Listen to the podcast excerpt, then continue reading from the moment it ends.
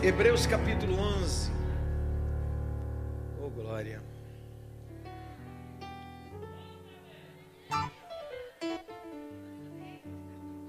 Prega. É fora. 11. Verso de número 32. Mas que mais direi? Faltar-me-ia tempo para contar de Gideão Baraque e de Sansão.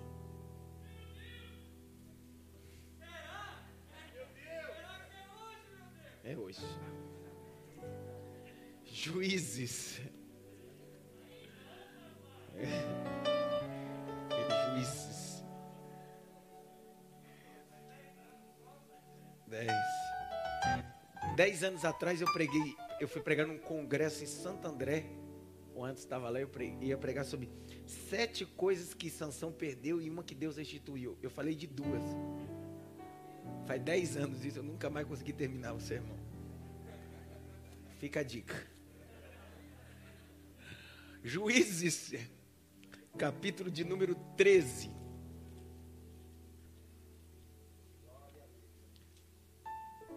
Verso de número 1. E os filhos de Israel tornaram a fazer o que parecia mal aos olhos do Senhor.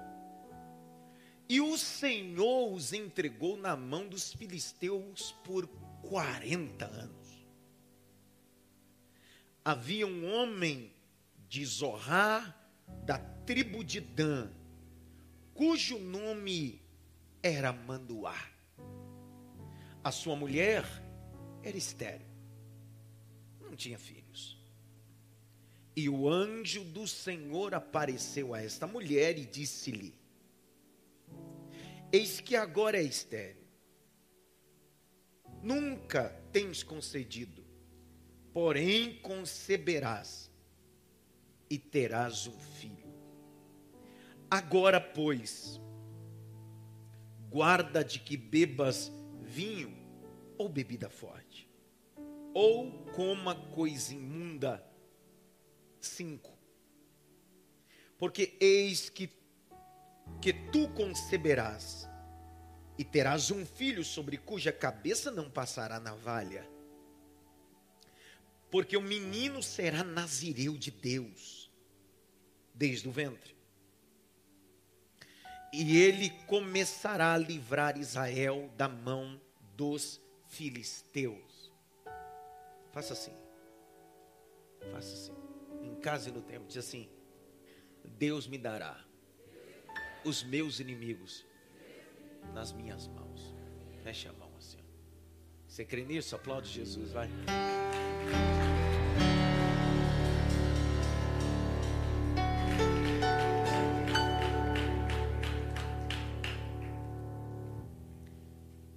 Sansão está na galeria da fé.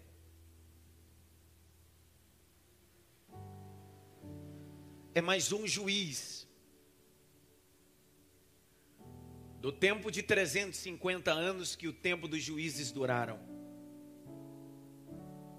Na semana passada eu dei uma guisa introdutória sobre esse contexto teocrático, teo Deus, cracia, governo. Estabelecendo-se a vontade plena de Deus, o que nós chamamos na teologia de axioma verdade absoluta, que não há contestação. Sansão está associado por um homem que tem força e capacidade de romper, transcender coisas que aos olhos humanos são impossíveis. O que me deixa mais embasbacado é que Sansão não termina os seus dias no cunho triunfalista. Ele não termina como uma história da Disney, felizes para sempre. O final da história de Sansão é um homem cego que pede a Deus uma última oportunidade, Deus o concede. Ele abraça a coluna principal do templo de Dagon e morre assim. Quem sabe é isso que fica conflitante dentro de mim, de você. Como é que esse cara foi parar aí, na galeria da fé? É que a galeria da fé não é feita de homens perfeitos. É feito de homens que decidiram em suas imperfeições caminhar com esse Deus perfeito.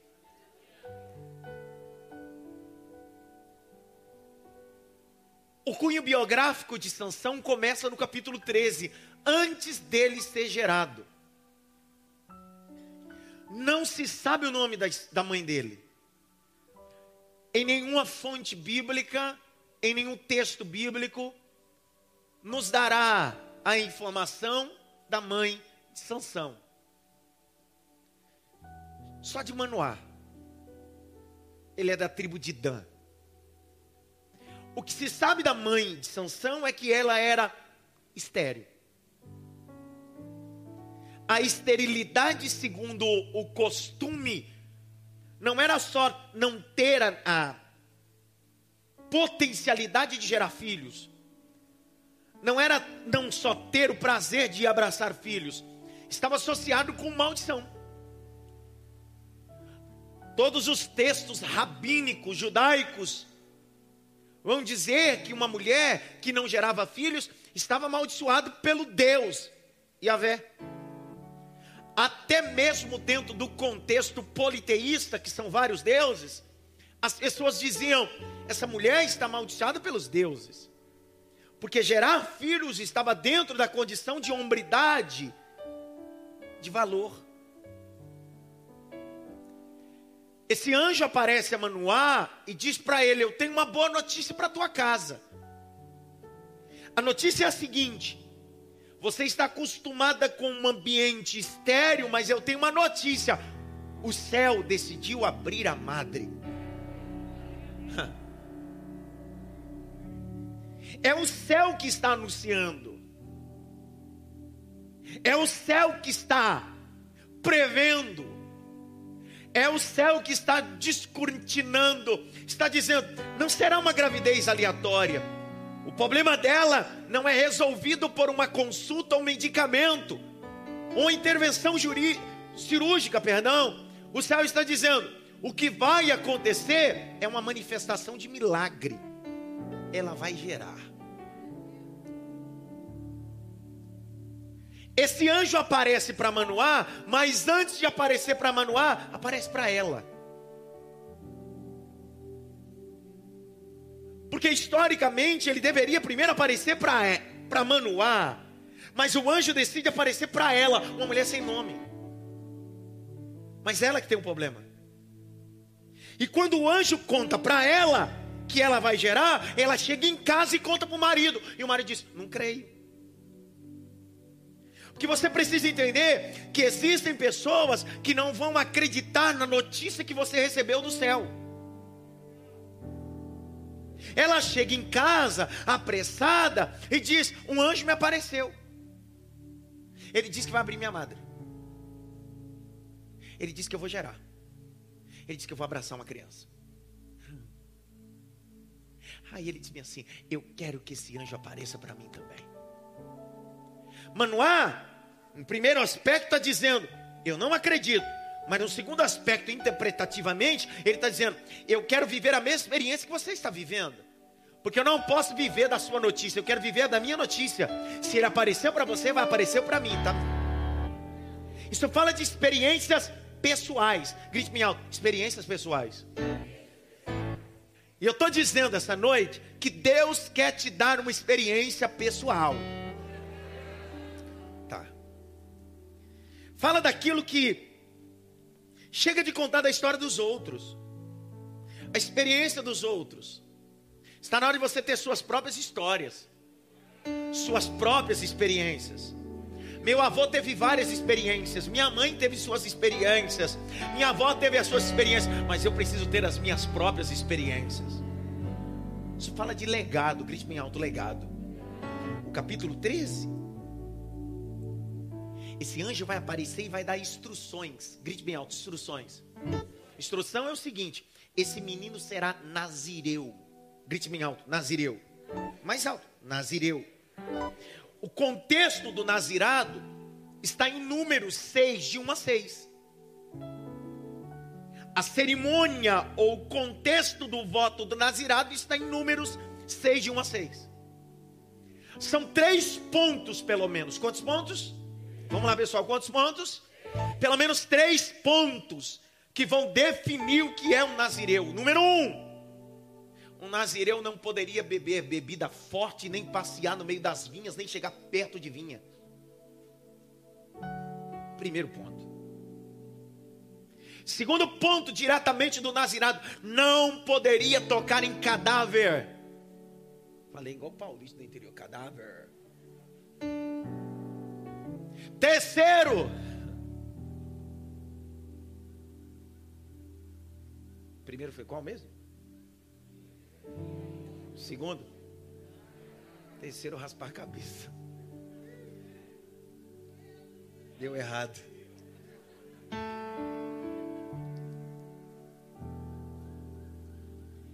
O céu está dizendo para essa mulher, está dizendo para ela: eu vou abrir sua madre, mas o que você vai gerar vai gerar dentro da minha, do meu propósito. Tá? Repetir. Você sentiu o impacto da informação. O céu notifica aquela mulher que ela terá o prazer de gerar, mas o céu está dizendo: para gerar tem que seguir os meus critérios. É mais ou menos o que o anjo que apareceu, Gabriel a Maria, está dizendo. O céu decidiu usar teu ventre, Maria, emprestado, porque através do seu ventre o Espírito Santo vai gerar o Filho de Deus. Empresta o teu ventre, empresta o teu corpo, porque o céu vai gerar algo novo dentro de você. Oh. Grite bem alto: Eu estou pronto.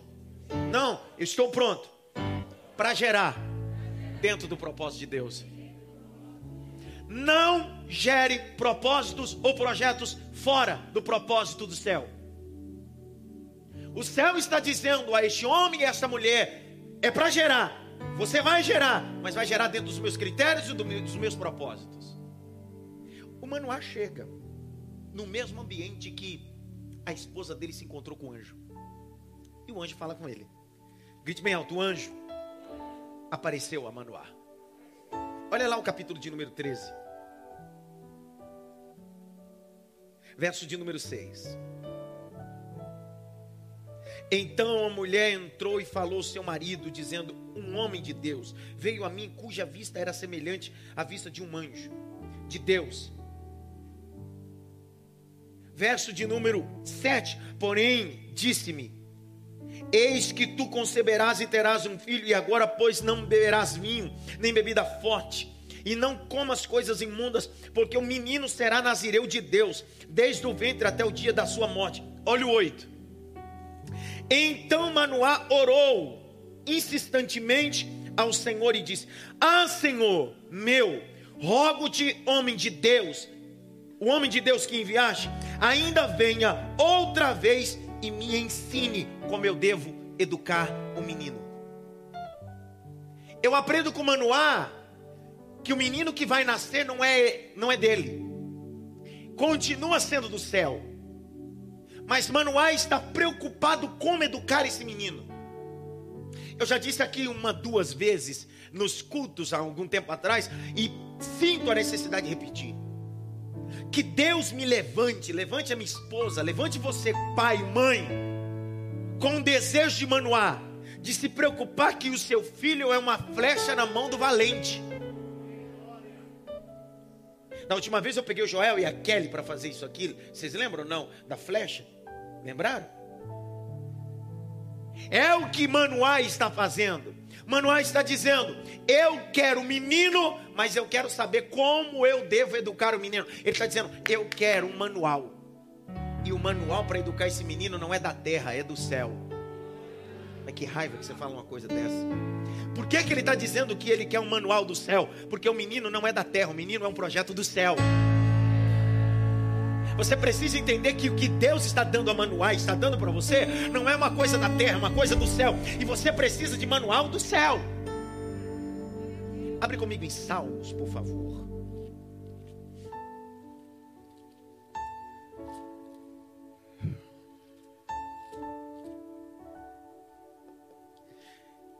127. Manoá está dizendo: Eu quero um manual para educar esse menino.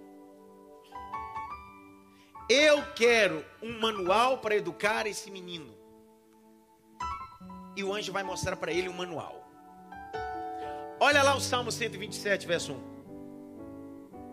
Se o Senhor não edificar a casa, em vão trabalhos que edificam. Se o Senhor não guardar a cidade, em vão vigia o sentinela. Inútil vos será levantar de madrugada, repousar tarde, comer o pão das dores, pois assim dá ele aos seus amados o sono. Verso 3: Eis que os filhos são herança do Senhor, fruto do ventre do o seu galardão. Como flecha na mão do valente, assim são os filhos da tua mocidade. Grite bem alto, filhos são como flechas. Tem algum casal aqui que é noivo? Vem cá. Mas vem rápido.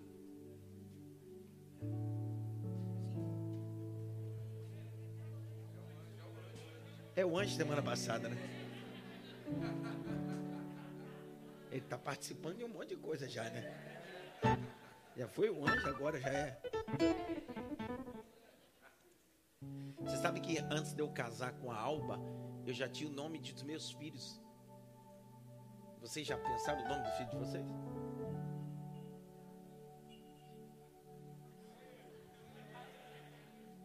Quantos vão ser? Dois. É, dois. Espírito de divisão. E daí? Já começou a confusão aí. É, Eles não combinaram. É normal isso. Fica tranquilo. Quando fala que é dois, vai ser quatro. Qual o nome? Ana Clara. E o menino eu também não sei. É uma, pra ela é um só. Isaac. E o outro? É Isaac e Ana Clara. É. SEAG, cara. Isso foi treinado no Jardim Brasil. Treinado no Jardim Brasil. Fica aqui. Qual o teu nome mesmo? João, fica aqui. Olha para lá. Faz assim. Isso. Teu nome? Thaís fica atrás dele. Qual o nome das duas crianças mesmo? Isaac e Ana Clara.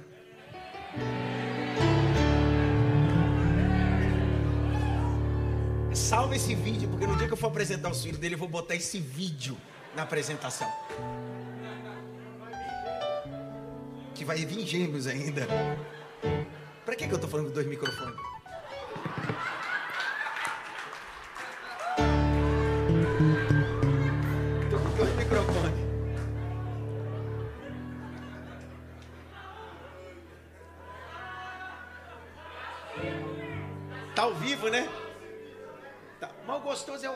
Mesmo.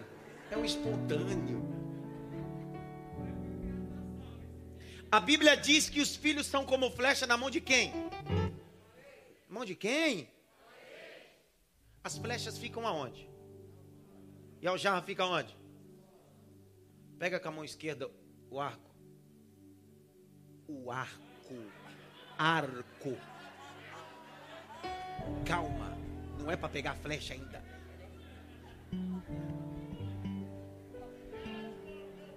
O arco.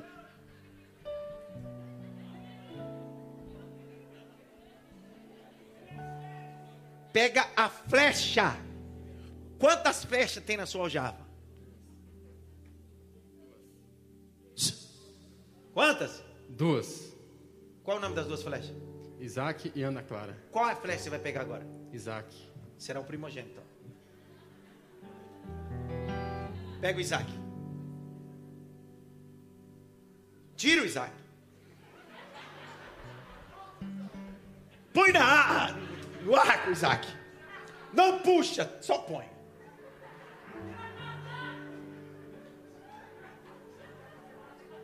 Quando você pega um arco e a flecha, você precisa projetar essa flecha onde? no alvo. Mas põe as duas mãos no ombro dele. A esposa é o que auxilia a mira. Porque do homem tem a força, mas é da mulher que vem o equilíbrio e a mira.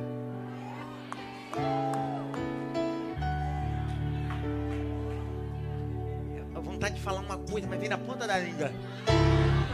Hoje a coisa está tão trocada que tem uns banana dando aljava para a mulher.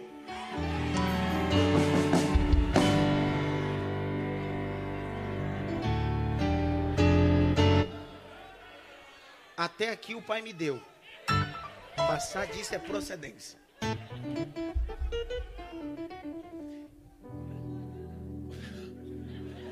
Eu não falei banana, falei banana? Eu pensei alto, cara. O, arco está na mão de quem? Aljava. Ninguém sabe mais, não está nada. Está na mão do pai. Só que a esposa, mira aí, minha filha. Tem um marido que ele acha que ele é eu que faço. Quem manda é eu. Vira. A última palavra é minha. É mesmo. Depois que ela mira.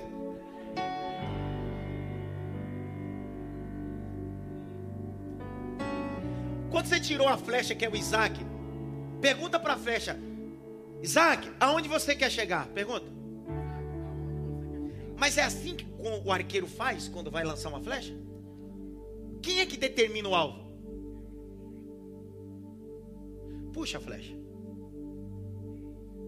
Solta a flecha.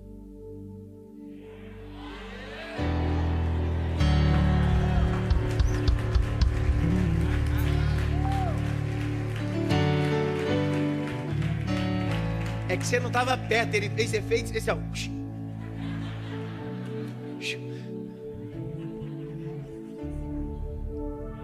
Pastor, o que, que o senhor está fazendo tudo? Porque eu quero. Mania. Presta atenção nisso aqui. Se essa flecha errar o alvo, de quem que é a culpa? Da flecha, do arqueiro ou quem ajudou a mirar? Dos dois, menos da flecha.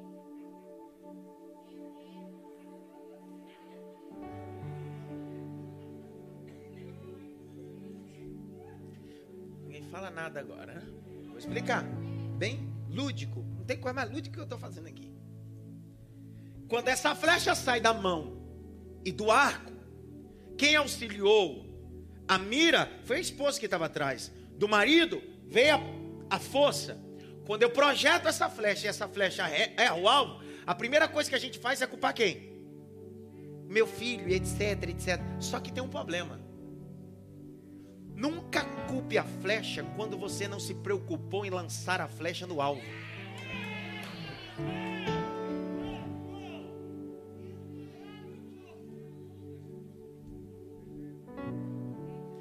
não é eu que estou falando, é a Bíblia. Paulo vai dizer: aquele que não cuida bem da sua casa e dos seus filhos não podem cuidar das coisas da casa de Deus. Está dizendo antes de você mandar flecha do púlpito na vida dos outros, pega os teus filhos e lança no céu, no propósito da arca. Paulo vai dizer em Tito capítulo 2, fica aí, verso 1: Eis que eu coloquei em ordem as igrejas e coloquei presbíteros para que organize tudo. Presbíteros que sejam honestos, homem de uma mulher só, que não sejam cobiçosos e que seus filhos sejam criados em temor. Tá dando para entender agora o que Manoá está pedindo para o anjo? Ele está dizendo bem assim: Eu quero lançar essa flecha no propósito. E o céu decidiu me entregar um manual para ensinar meus filhos. Eu preciso dizer isso para você. Ensina o teu filho no caminho que deve andar. Ainda velho, ele nunca se desviará.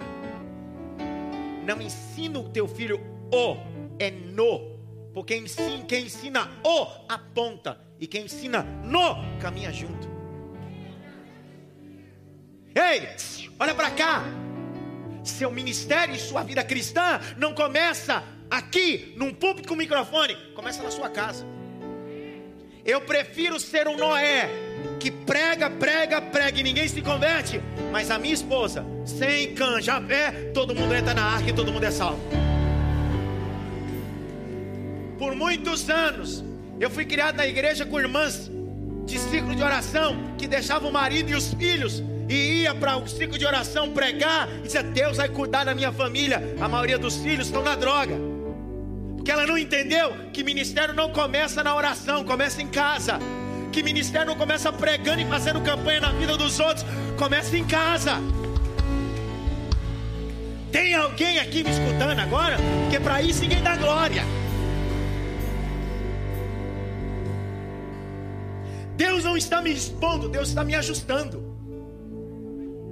Vou falar de novo. Deus não está me expondo, Deus está me ajustando. Grite bem alto: minha família, minha casa é a maior pregação que eu tenho.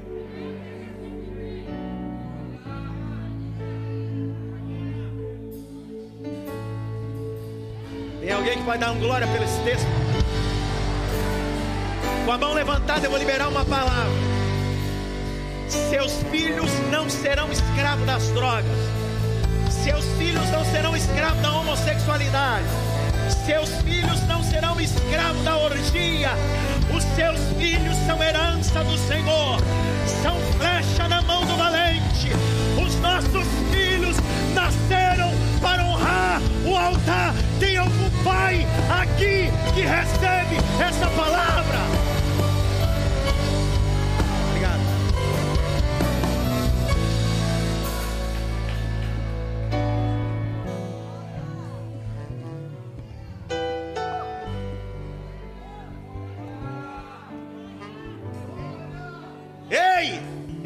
Outro texto para você, posso ou não? Nós precisamos ser a geração de Abraão. Pergunta a mim, que geração é essa? Gênesis 22. Olha lá, vai, vai, vai. Vai, vai, vai, vai, vai, vai. Ai. 22. 22. Verso 9. Lê aí, Leandro. E vieram ao lugar que Deus lhes dissera: Quem? E edificou a Abraão um altar e pôs em ordem a lenha ah. e amarrou a Isaac. Para, Leandro! O que, que Abraão fez com Isaac? Amarrou ele. Isaac era o que de Abraão? Filho. E por que que às vezes a gente precisa amarrar os nossos filhos no altar? Porque se depender dele mesmo, ele vai embora. Ah, dá, sai fora, cara. Sabe qual é o grande problema? São pais que não têm corda para amarrar filho no altar. Eu decidi pegar corda e dizer assim: você vai ficar no altar. Você vai ficar no altar.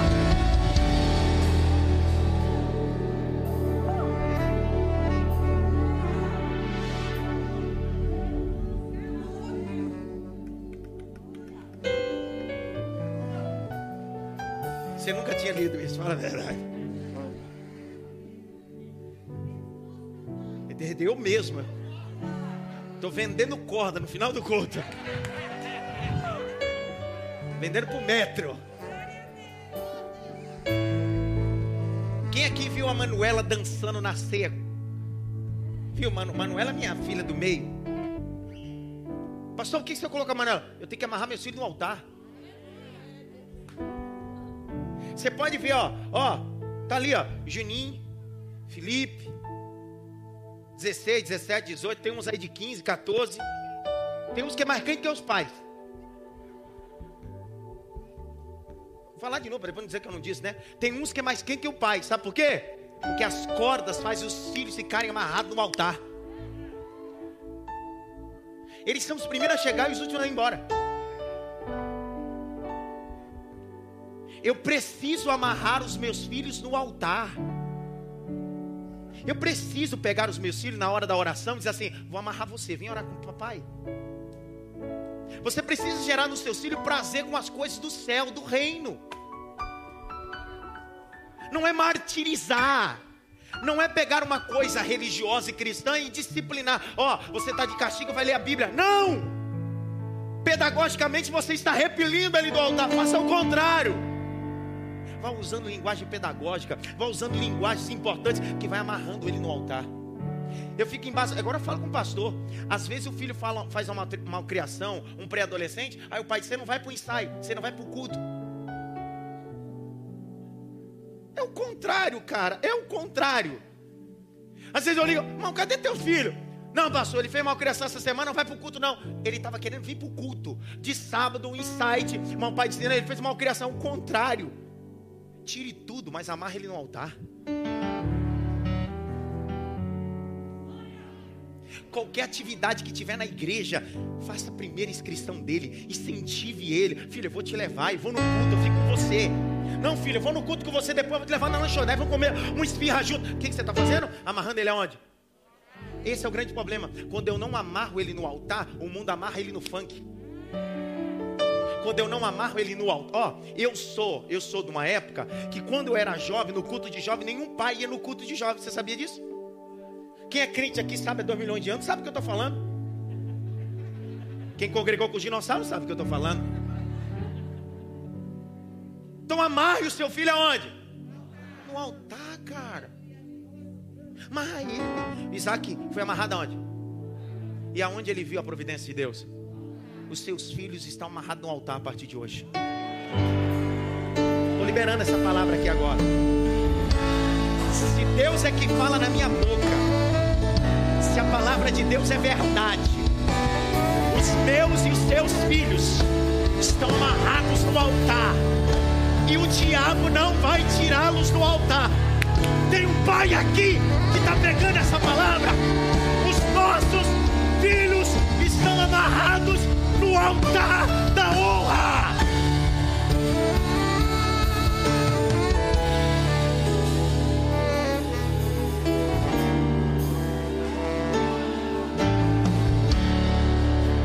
pastor, mas o meu filho quis fazer aula de canto com o Clebinho, mas não durou dois meses. Tem problema? Agora ele quer fazer aula de bateria com a Derek. Paga! Amarra no altar. Pastor, daqui três meses ele quer fazer tal coisa na igreja. Faz! Amarra ele no altar. Faz de tudo para o teu filho ficar no altar, cara. Faz de tudo para amarrar o teu filho no altar. Eu sou o resultado de uma mãe, uma avó e uma avó que decidiram me amarrar no altar. Tinha dia que eu queria ir embora, tinha dia que eu queria sumir, mas as cordas estavam tão bem amarradas que. Eu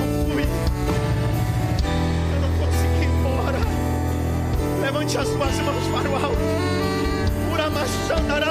Eu senti Deus na casa. Receba o impacto da palavra. Receba o impacto da palavra. Receba o impacto da palavra. Os seus filhos estão amarrados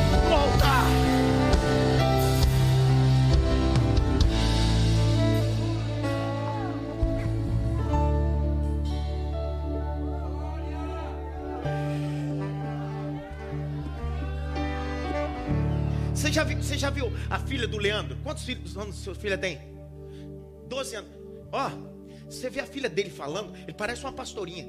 Desde quantos anos você congrega aqui já? Cinco anos. Ela tinha sete. Desde os sete anos eu chamo ela de pastorinha. Cadê a Lara? A Lara, a Lara, fique pé, Lara. Tá ali, ó, filha do Cássio, com a Luana. Eu preguei aqui domingo. Foi domingo? Acabou o culto. Ela procurou a Suelen, procurou não sei quem, e disse assim: Deus falou comigo. Deus ministrou meu coração. Ei, traga os seus filhos para o altar. Amarre eles no altar. O altar é o lugar de resposta. O altar é o lugar de livramento. O altar é o lugar profético.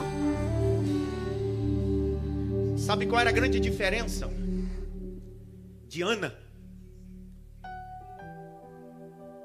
Sabe qual era a diferença de Ana? Ana entregou Samuel aonde? Aonde, pessoal? No altar. Só que de ano em ano ela levava uma roupa sacerdotal para ele. Pegaram.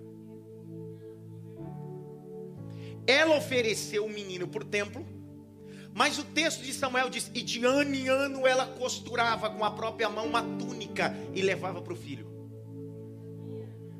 Túnica era roupa de sacerdote. Só que ele não era sacerdote. Mas só que a mãe está costurando todo ano para ele uma roupa. Ele não é sacerdote ainda, mas a mãe está dizendo: Você será. Vou falar então, você será. Então ele cresce aprendendo que ele será sacerdote. Até um dia que ele está deitado. Uma voz diz: Samuel, Samuel, Samuel. Ele disse: Eis-me aqui. Deus disse: Agora chegou o tempo. Você será um novo sacerdote de Deus. Todo investimento que você faz ao seu filho, você colherá amanhã.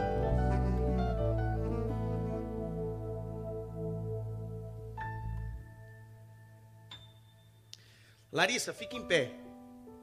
Fica em pé, Larissa. É, Larissa? Fica em pé, Larissa. O altar tem quatro pontas, Larissa. Quatro pontas. Você sabe como amarrava uma vítima no altar? Com as quatro pontas. Eu vou falar bem calmo e tranquilo para você me ouvir. Hoje, o Eterno amarrará você no altar. E não adianta correr, não adianta espernear. Chega de fazer sua vontade, chega de fazer seu querer.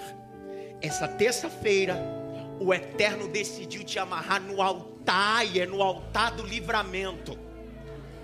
Porque o diabo disse: Vou matá-la, vou destruí-la. Mas o altar grita hoje dizendo: Tem vida, tem livramento, tem poder, porque eu sou o Senhor dos exércitos. Tem alguém que prega comigo? Tem alguém que prega comigo?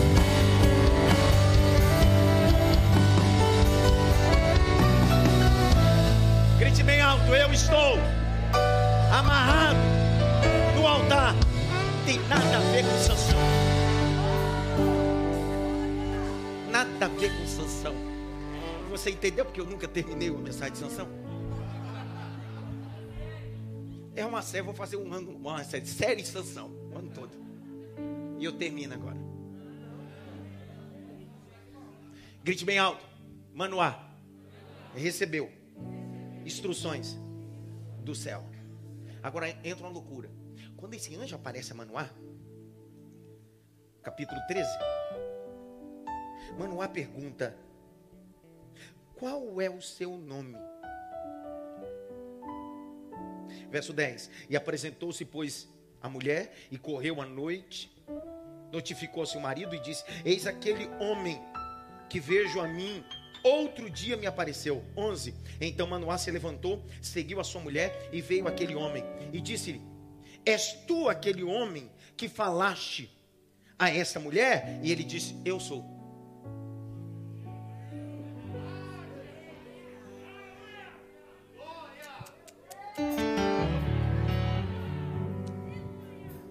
Existe uma regra interpretativa teológica que nós chamamos de teofania. Qual o nome? Tel, Deus. Fania, aparição. Toda vez que você lê na Bíblia um artigo definido, o anjo do Senhor, é uma teofania. Toda vez que você lê na Bíblia, um anjo é dentro da batalha ou dentro do exército celestial, pode ser um serafim, um querubim e etc, um anjo mensageiro. Só que aqui não é um anjo, é o anjo. Quem apareceu para a mulher de Manoá e para Manoá não foi um querubim. Tainá, não foi um serafim. Foi o próprio Cristo que decidiu descer. Aí você está dizendo bem assim: não, pastor, isso é brincadeira, isso é mentira. Será que é? Aí olha só, o verso 17 e 18: E disse Manuel, o anjo do Senhor: Qual é o teu nome? Para que quando se cumprir a tua palavra, nós possamos te honrar. Olha o 18: E o anjo do Senhor lhe disse: Por que me perguntas pelo meu nome? visto que é maravilhoso, conselheiro, Deus forte, Pai da eternidade e príncipe da paz.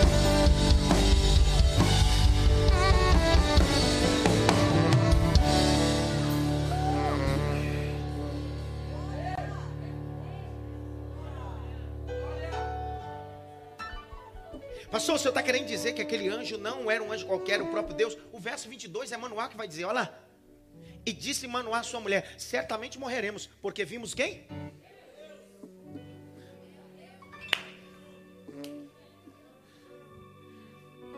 O Eterno decidiu descer. Pegou não? Vamos falar de novo. O, o Eterno decidiu descer. E o Eterno disse: Vou descer porque eu preciso que essa mulher gere um Sansão. Só que a palavra Sansão é pequeno sol. Rogerinho está aí, ó. Sansão é pequeno? Porque todo indivíduo que é gerado pelo grande sol. A ideia da palavra pequeno sol, Sansão, traz a ideia de estrela. Ainda que o sol seja uma estrela, entretanto as outras estrelas apagam. O sol não. Deus está dizendo: o que sai de mim pode brilhar como eu, mas nunca terá a durabilidade que eu tenho. Eu saí dele, mas nunca serei semelhante a ele. Nunca serei maior do que ele. Capítulo 13, verso 24. E eu tenho 10 minutos para terminar. Depois teve a mulher um filho. Chamou o seu nome Sansão. O menino cresceu e o Senhor abençoou. O menino cresceu e o Senhor abençoou. O menino cresceu e o Senhor abençoou. O menino cresceu e o Senhor abençoou. Agora olha o verso 25. E o Espírito do Senhor começou a impelir de tempo em tempo para o campo de Dan. Lincoln, vem cá. Mas vem rapidinho. Mas vem rápido, Lincoln. Ligeiro. Fica aqui, Lincoln. De costas para mim. Sansão.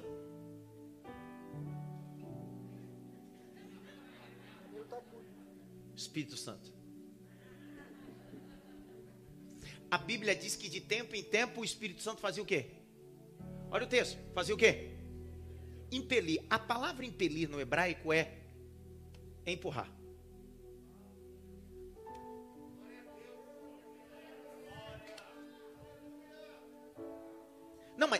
Empurrar mesmo. A ideia do hebraico é empurrar. Vira para além. De tempo em tempo o Espírito Santo fazia o quê? Para ele ir para um território que o Espírito queria. Vou explicar de novo para ver se você pega. De tempo em tempo o Espírito Santo. Tem dia que você não quer.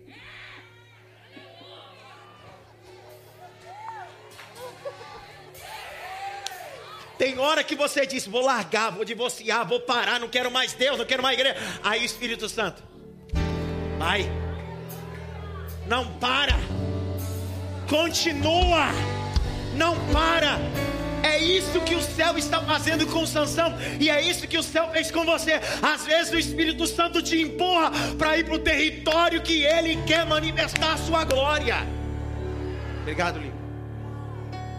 Grite bem alto, Espírito Santo está empurrando. Você nunca se sentiu empurrado? Tem gente que todo dia para acordar para trabalhar.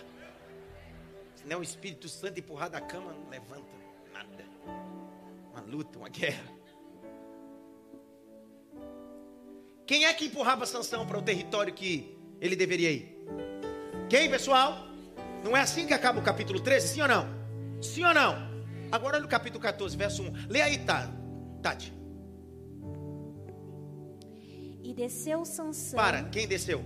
Sansão. Ele foi impelido? Não.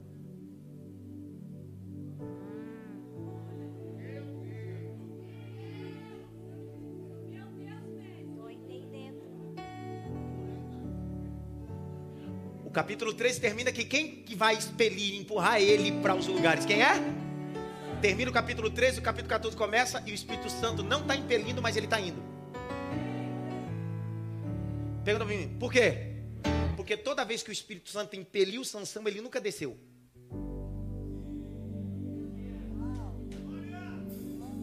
Quando Sansão decide caminhar sem o Espírito Santo, ele desce.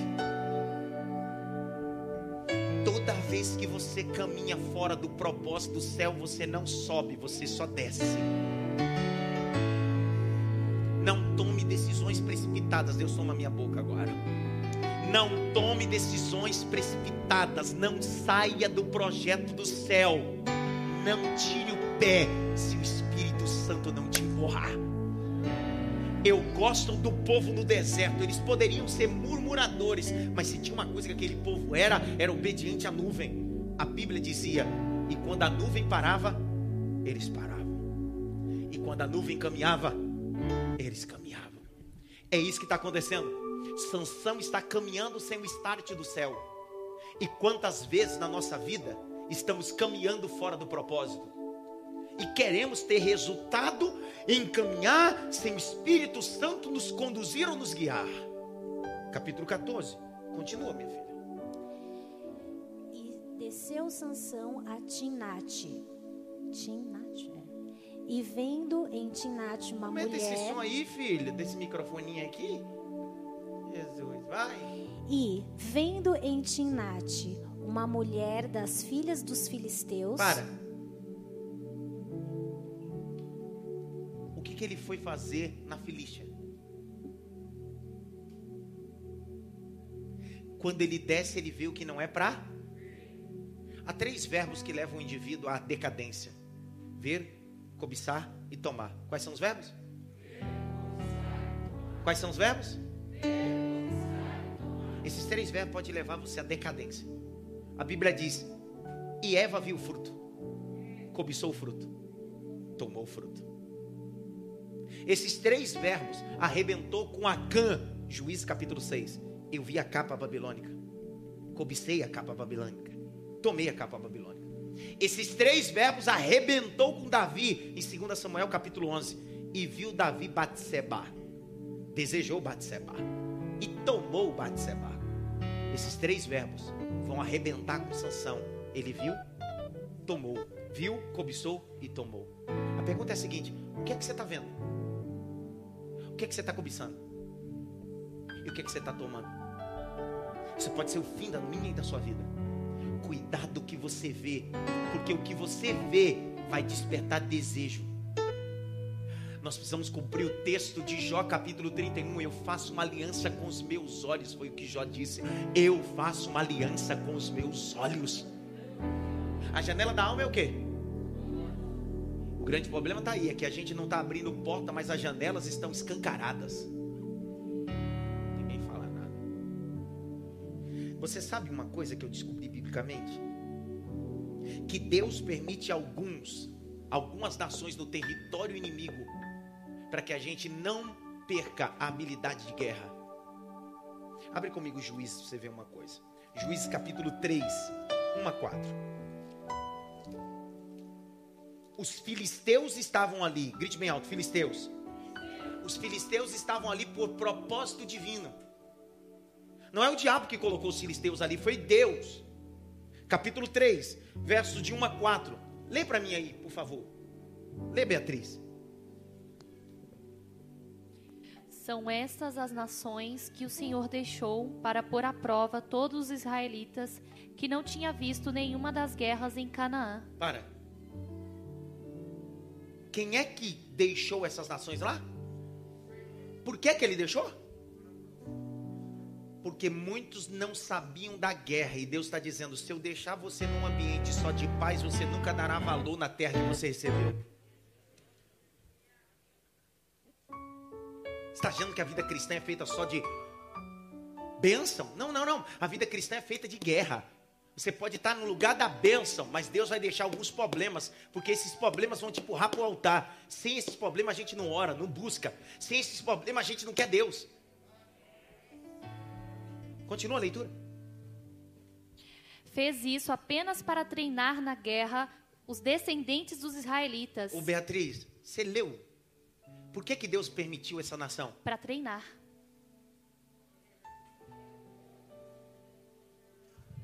Que raiva que me dá quando eu leio uma coisa. Deus está dizendo: Eu deixei as nações e esses opositores não foram para te matar, para te treinar. Eu vi um amém.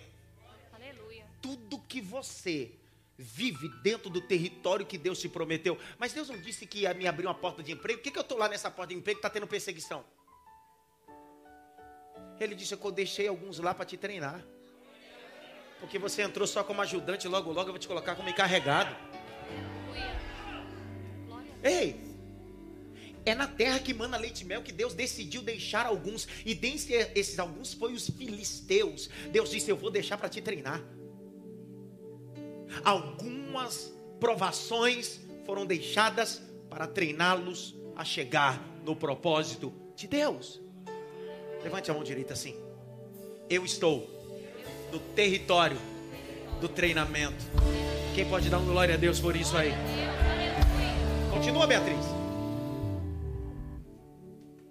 Pois não tinha tido experiência anterior de combate. Os cinco governantes dos filisteus, todos os cananeus, os sidônios e os, e- e os heveus, que viviam nos montes do Líbano, desde o monte de Baal Hermon até Lebo Emate. Presta atenção, olhe para cá. Quando Deus levantou Sansão, Deus levantou Sansão no tempo que os filisteus subjugavam. E Deus estava dizendo: os filisteus vão servir como peça de treinamento para Sansão. Não serão opositores. Serão ferramenta de treinamento para Sansão. Sansão ficará forte através dos filisteus. Existem coisas que não foram criadas para te matar, foram criadas para te fortalecer. Era para você ter entendido isso aqui. Existem coisas que não foram criadas para te destruir, foram criadas para fortalecer você, estabelecer princípio. Capítulo 14. O Sansão, ao invés de pegar um ambiente que é de guerra, ele quer sentir prazer no ambiente. E esse é o problema, que é ambiente de guerra e você quer fazer festa. Filístia não é ambiente de namorar. Filístia não é ambiente de ficar de papinho. Filístia é ambiente hostil. É guerra, grite bem alto: guerra! Mas ele desceu e disse: Que linda essa Filisteia. Hein?" Olha o capítulo 14. Verso de número 3, finalzinho do verso. Olha lá. 14, 3, finalzinho do verso. Porque ela era agradável aos seus. Cuidado, nem tudo que reluz é ouro. Cuidado, os seus olhos podem te enganar.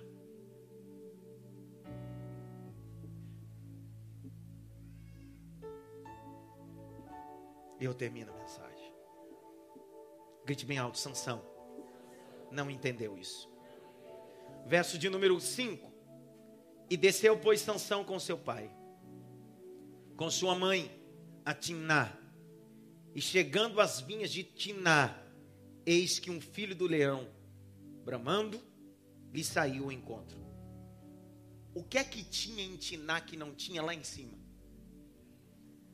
Por que que Sansão está caminhando segundo os seus preceitos e está parando em um ambiente de vinhas?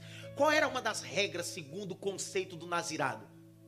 Não poderia nem caminhar. É só ler lá. Não poderia chegar perto de uma vinha. Só que o diabo está atraindo Sansão para o ambiente que vai derrotá-lo. Sansão está dizendo assim, cara, eu posso caminhar aqui, não tem problema nenhum. O que eu não posso é comer. O que eu não posso é beber. Mas eu posso caminhar, eu sou forte. Não, isso aqui não me envolve. Eu posso responder um WhatsApp. Eu posso dar uma piscadinha. Não tem nada. Eu sou forte. Não, eu posso suportar essa, essa, essa, essa, proposta de negócios em litro. Não, eu posso. Sai desse ambiente de vinha. Você aguenta hoje, aguenta amanhã, mas daqui a pouco você se enrola num ambiente onde o diabo te atraiu. Porque o diabo sabe que você está num ambiente que não deveria estar. Por isso que o salmista disse: Não se assente na roda dos escarnecedores. Tem um leão, grite bem alto: um leão Sabe o que o diabo faz? O diabo é especialista em nos dar vitória no território dele. Para que você entenda, eu venci, mas no mesmo ambiente que você venceu, é o mesmo ambiente que vai te derrotar. Porque o texto diz que Sansão venceu, rebentou com um leão, capítulo 14. Verso de número 7. E desceu e falou àquela mulher. E agradável aos seus olhos de Sansão. 8. E depois de alguns dias voltou ele para tomar e apartando-se do caminho, a ver o corpo do leão morto, eis que o corpo do leão havia um enxame de abelhas com mel, e tomou na sua mão, e foi andando, comendo dele. Foi-se ao seu pai e sua mãe, e deu, a, deu do mel a eles. Porém, eles não sabiam que vinham de uma carcaça de um leão. Presta atenção no mesmo ambiente onde Sansão venceu, o mesmo ambiente agora onde Sansão vai quebrar o princípio do nazirado. Ele está tocando em restos mortais. Ele não pode. A pergunta é a seguinte: mas Sansão continua forte. Grite bem alto, continua forte.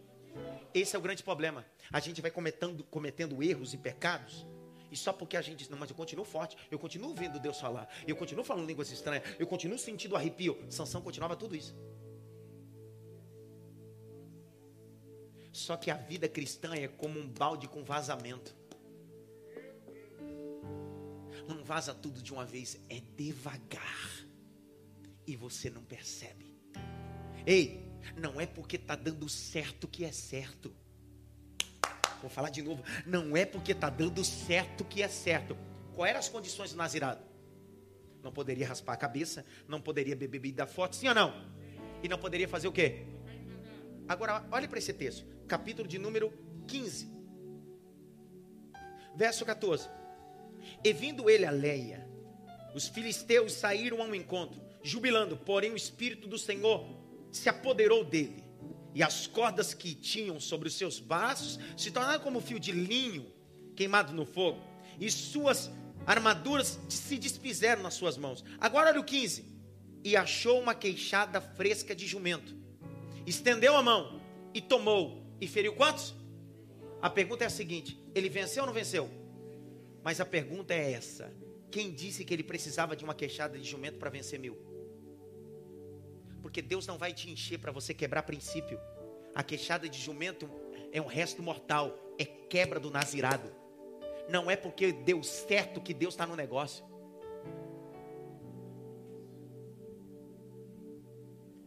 Está dando certo, mas não significa que o Espírito Santo está aprovando. E o texto diz: e achou uma queixada. Grite bem alto: achou. Só acha quem está o quê? E quem procura, acha. O Espírito Santo te encheu, não é para você procurar, ele já te achou. Vou falar de novo. O Espírito Santo te encheu, não é para você procurar subterfúgio, queixada de jumento, instrumentalidade. O Espírito Santo diz: Eu sou a tua fortaleza, eu sou o teu escudo, eu sou o teu baluarte.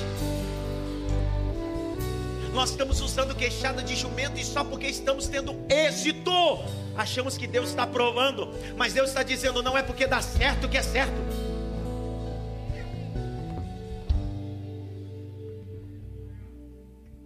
Grite bem alto, Sansão. Se tornou um palhaço. Sansão deita-se no colo de Dalila, conta-lhe o segredo, dorme e ela chama alguém para cortar as suas sete tranças.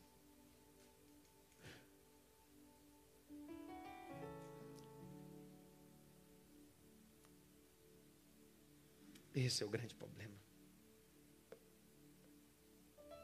Esse é o grande problema. Estamos contando os nossos segredos para quem não deveríamos contar. A Bíblia diz que quando Sansão acordou, o espírito já não estava sobre ele. Olha lá o capítulo 16, verso 19. Então ela fez dormir sobre, ele, sobre seus joelhos. Chamou um homem, raspou as suas sete tranças do cabelo da sua cabeça e começou a afligi-lo. E retirou-se dele a sua força. E retirou dele a sua força. Agora olha o verso 20, lê Tati. E disse-lhe ela: Os filisteus vêm sobre ti, Sansão. E despertou ele do seu sono e disse: Sairei ainda esta vez como dantes e me sacudirei, porque ele não sabia que já o Senhor se tinha retirado dele. Ele caminhou na vinha, o espírito continuava. Ele tocou no leão, o espírito continuava. Ele usou a queixada de jumento, o espírito continuava. Olha o Espírito Santo dizendo assim: Eu estou te dando chance, Sansão. Sansão, você é um projeto. Sansão, você é um projeto do céu. Eu estou te dando chance. Daqui a pouco o céu diz: Chega, vou me retirar dele. E ele não sabia que o Espírito já não estava sobre ele. Mas escute essa mensagem que eu termino. Capítulo de número 16. E então os filisteus pegaram e lhe amarraram e arrancaram os olhos. Fizeram descer a Gaza. Tá dando para entender que ele só tá? Ele só tá o que, pessoal? E amarraram nas duas candeias de bronze. E andava moendo no casco. Isso era serviço de jumento. Serviço de quê? Agora olha o verso de número 22. Parece ser o fim, sim ou não? Parece ser o fim, sim ou não? Olha o homem mais forte. Sete tranças. Levou um portão nas costas. O homem poderoso agora está sem olhos, fazendo o serviço de um jumento, moendo o cereal. Parece ser o fim. Mas olha o verso 22. E o cabelo da sua cabeça começou a crescer.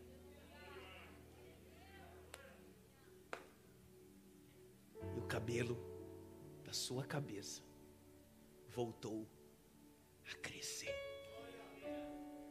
Pareceria ser o fim de Sansão. Mas o céu decidiu, vai voltar a crescer. Vai voltar a crescer. Tem uma nova oportunidade para você, Sansão. Vai voltar a crescer. Fique em pé devagar. Não saia do lugar, só fique em pé e olhe para mim.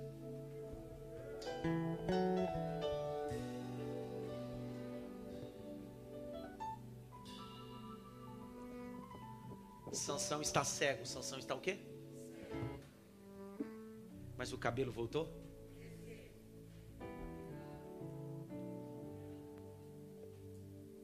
Ele está segurado. E a oração deles assim: Senhor, dá a última oportunidade. E a Bíblia diz: e o Espírito Santo impeliu Sansão. E ele derrubou as estruturas.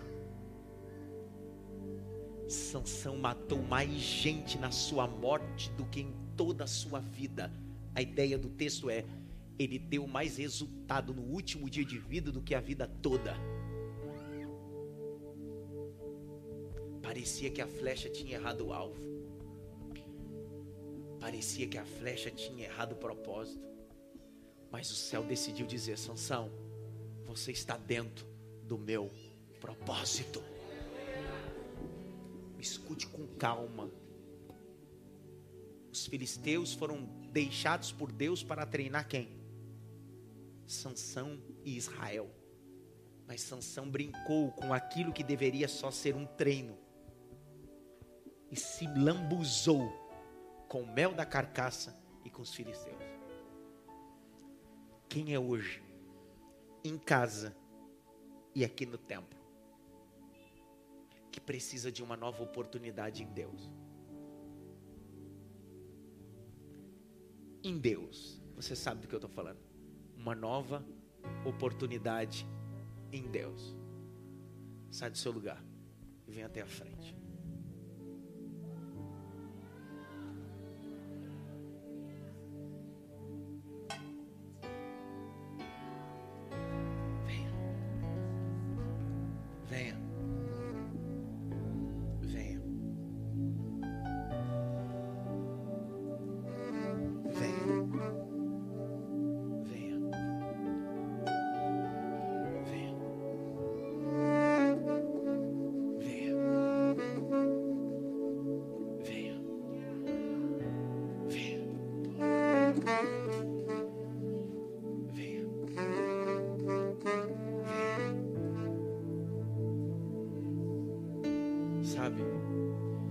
Serve aos pastores que me ouvem, que são meus pastores auxiliares, pastores que nos visitam. Chega um momento da vida ministerial que a gente precisa ter sensibilidade do Espírito. O mesmo Deus que responde com fogo no Carmelo é o mesmo Deus que faz terremoto em Filipos, mas é o mesmo Deus que sussurra na caverna com Elias.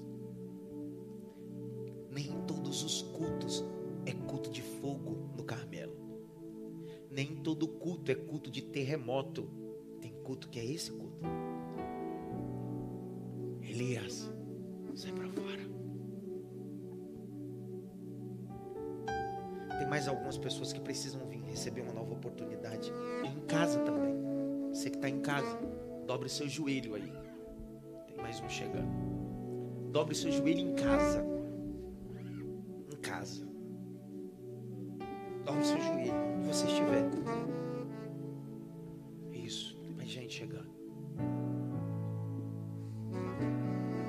Que parecia ser o fim se tornou o começo.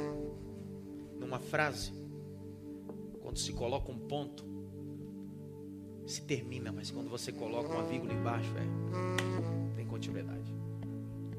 O céu decidiu colocar uma vírgula debaixo da sua história. O céu decidiu dizer: vai voltar a crescer. Vai voltar a crescer.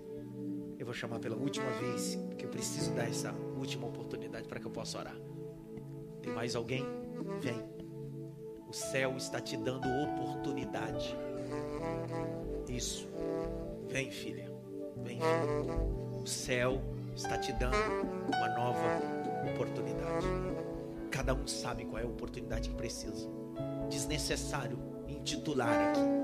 Cada um sabe. Alguns estão aceitando Jesus, outros estão fazendo uma nova aliança com Deus, outros estão estruturando. Cada um sabe é, o que ele precisa dessa nova oportunidade. Não há necessidade de exposição. O Espírito de Deus sonda o seu coração. Tem mais alguém chegando? Tem mais alguém chegando?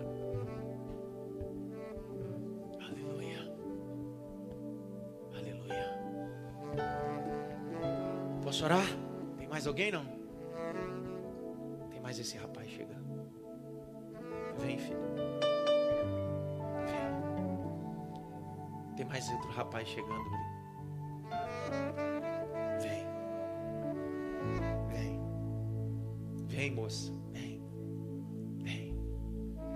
Vem. Vem. Vem. Aonde Isaac foi amarrado? E aonde vocês estão?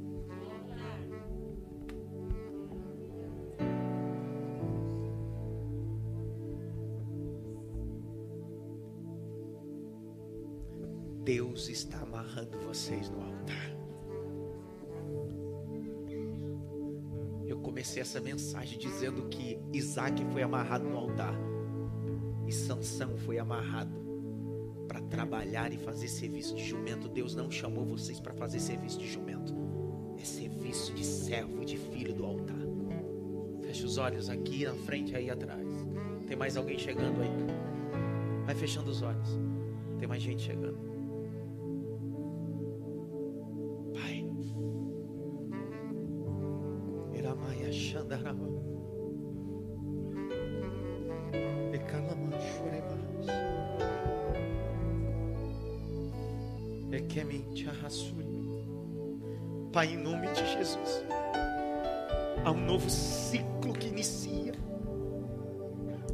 Há um que se fecha e outro que se inicia.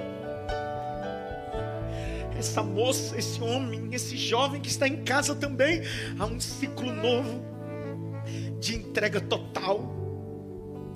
Parecia ser o fim, mas o Senhor está dizendo essa noite: vai voltar a crescer, vai voltar a crescer.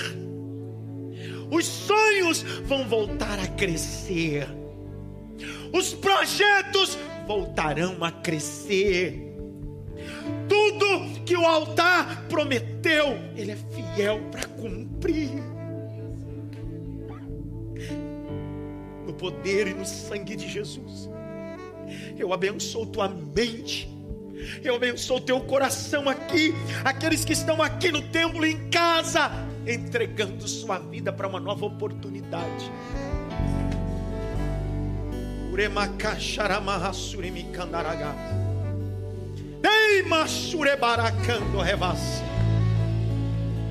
Em nome de Jesus, tudo que te prendia seja liberado. Toda palavra de maldição que foi lançada sobre ti seja quebrado pelo sangue de Jesus. Em nome de Jesus, toda palavra liberada por pessoas que fizeram exercer autoridade sobre ti, assim diz o Senhor: quebro todas as palavras. Contra ti não haverá encantamento, contra ti não haverá praga, contra ti não haverá maldição. O sangue de Jesus tem poder. Repita comigo assim: Eu estou amarrado no altar.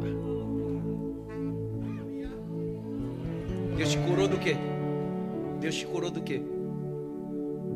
Do que, que Deus te curou? Tua irmã fez um voto. Você lembra do voto que tua irmã fez?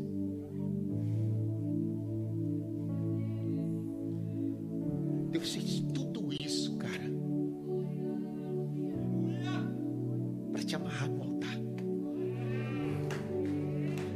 criou situações, porque por você mesmo você não estaria, mas o céu decidiu te atrair para o altar.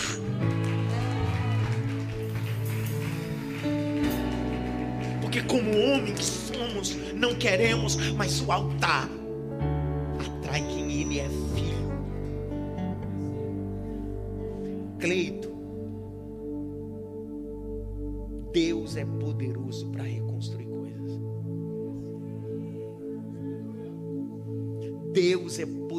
para reconstruir coisas.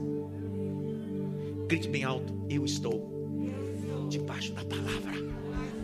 Vai voltando para o seu lugar, devagar, em pé, acende a luz e eu vou dar a benção apostólica.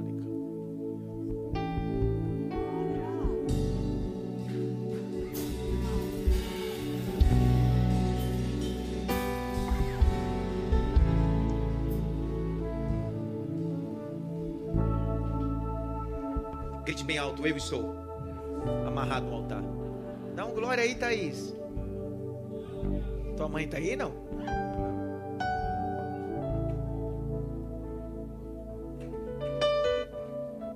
Quinta-feira é quinta de oração. Eu te convido a estar aqui, amarrado no altar. Deus te abençoe. Semana que vem, deixa eu ver qual que é que vai ser semana que vem. Quem? Jefité é filho de uma prostituta. O que, que esse cara está fazendo na galeria da fé? Vamos saber. Valeu a pena estar aqui hoje?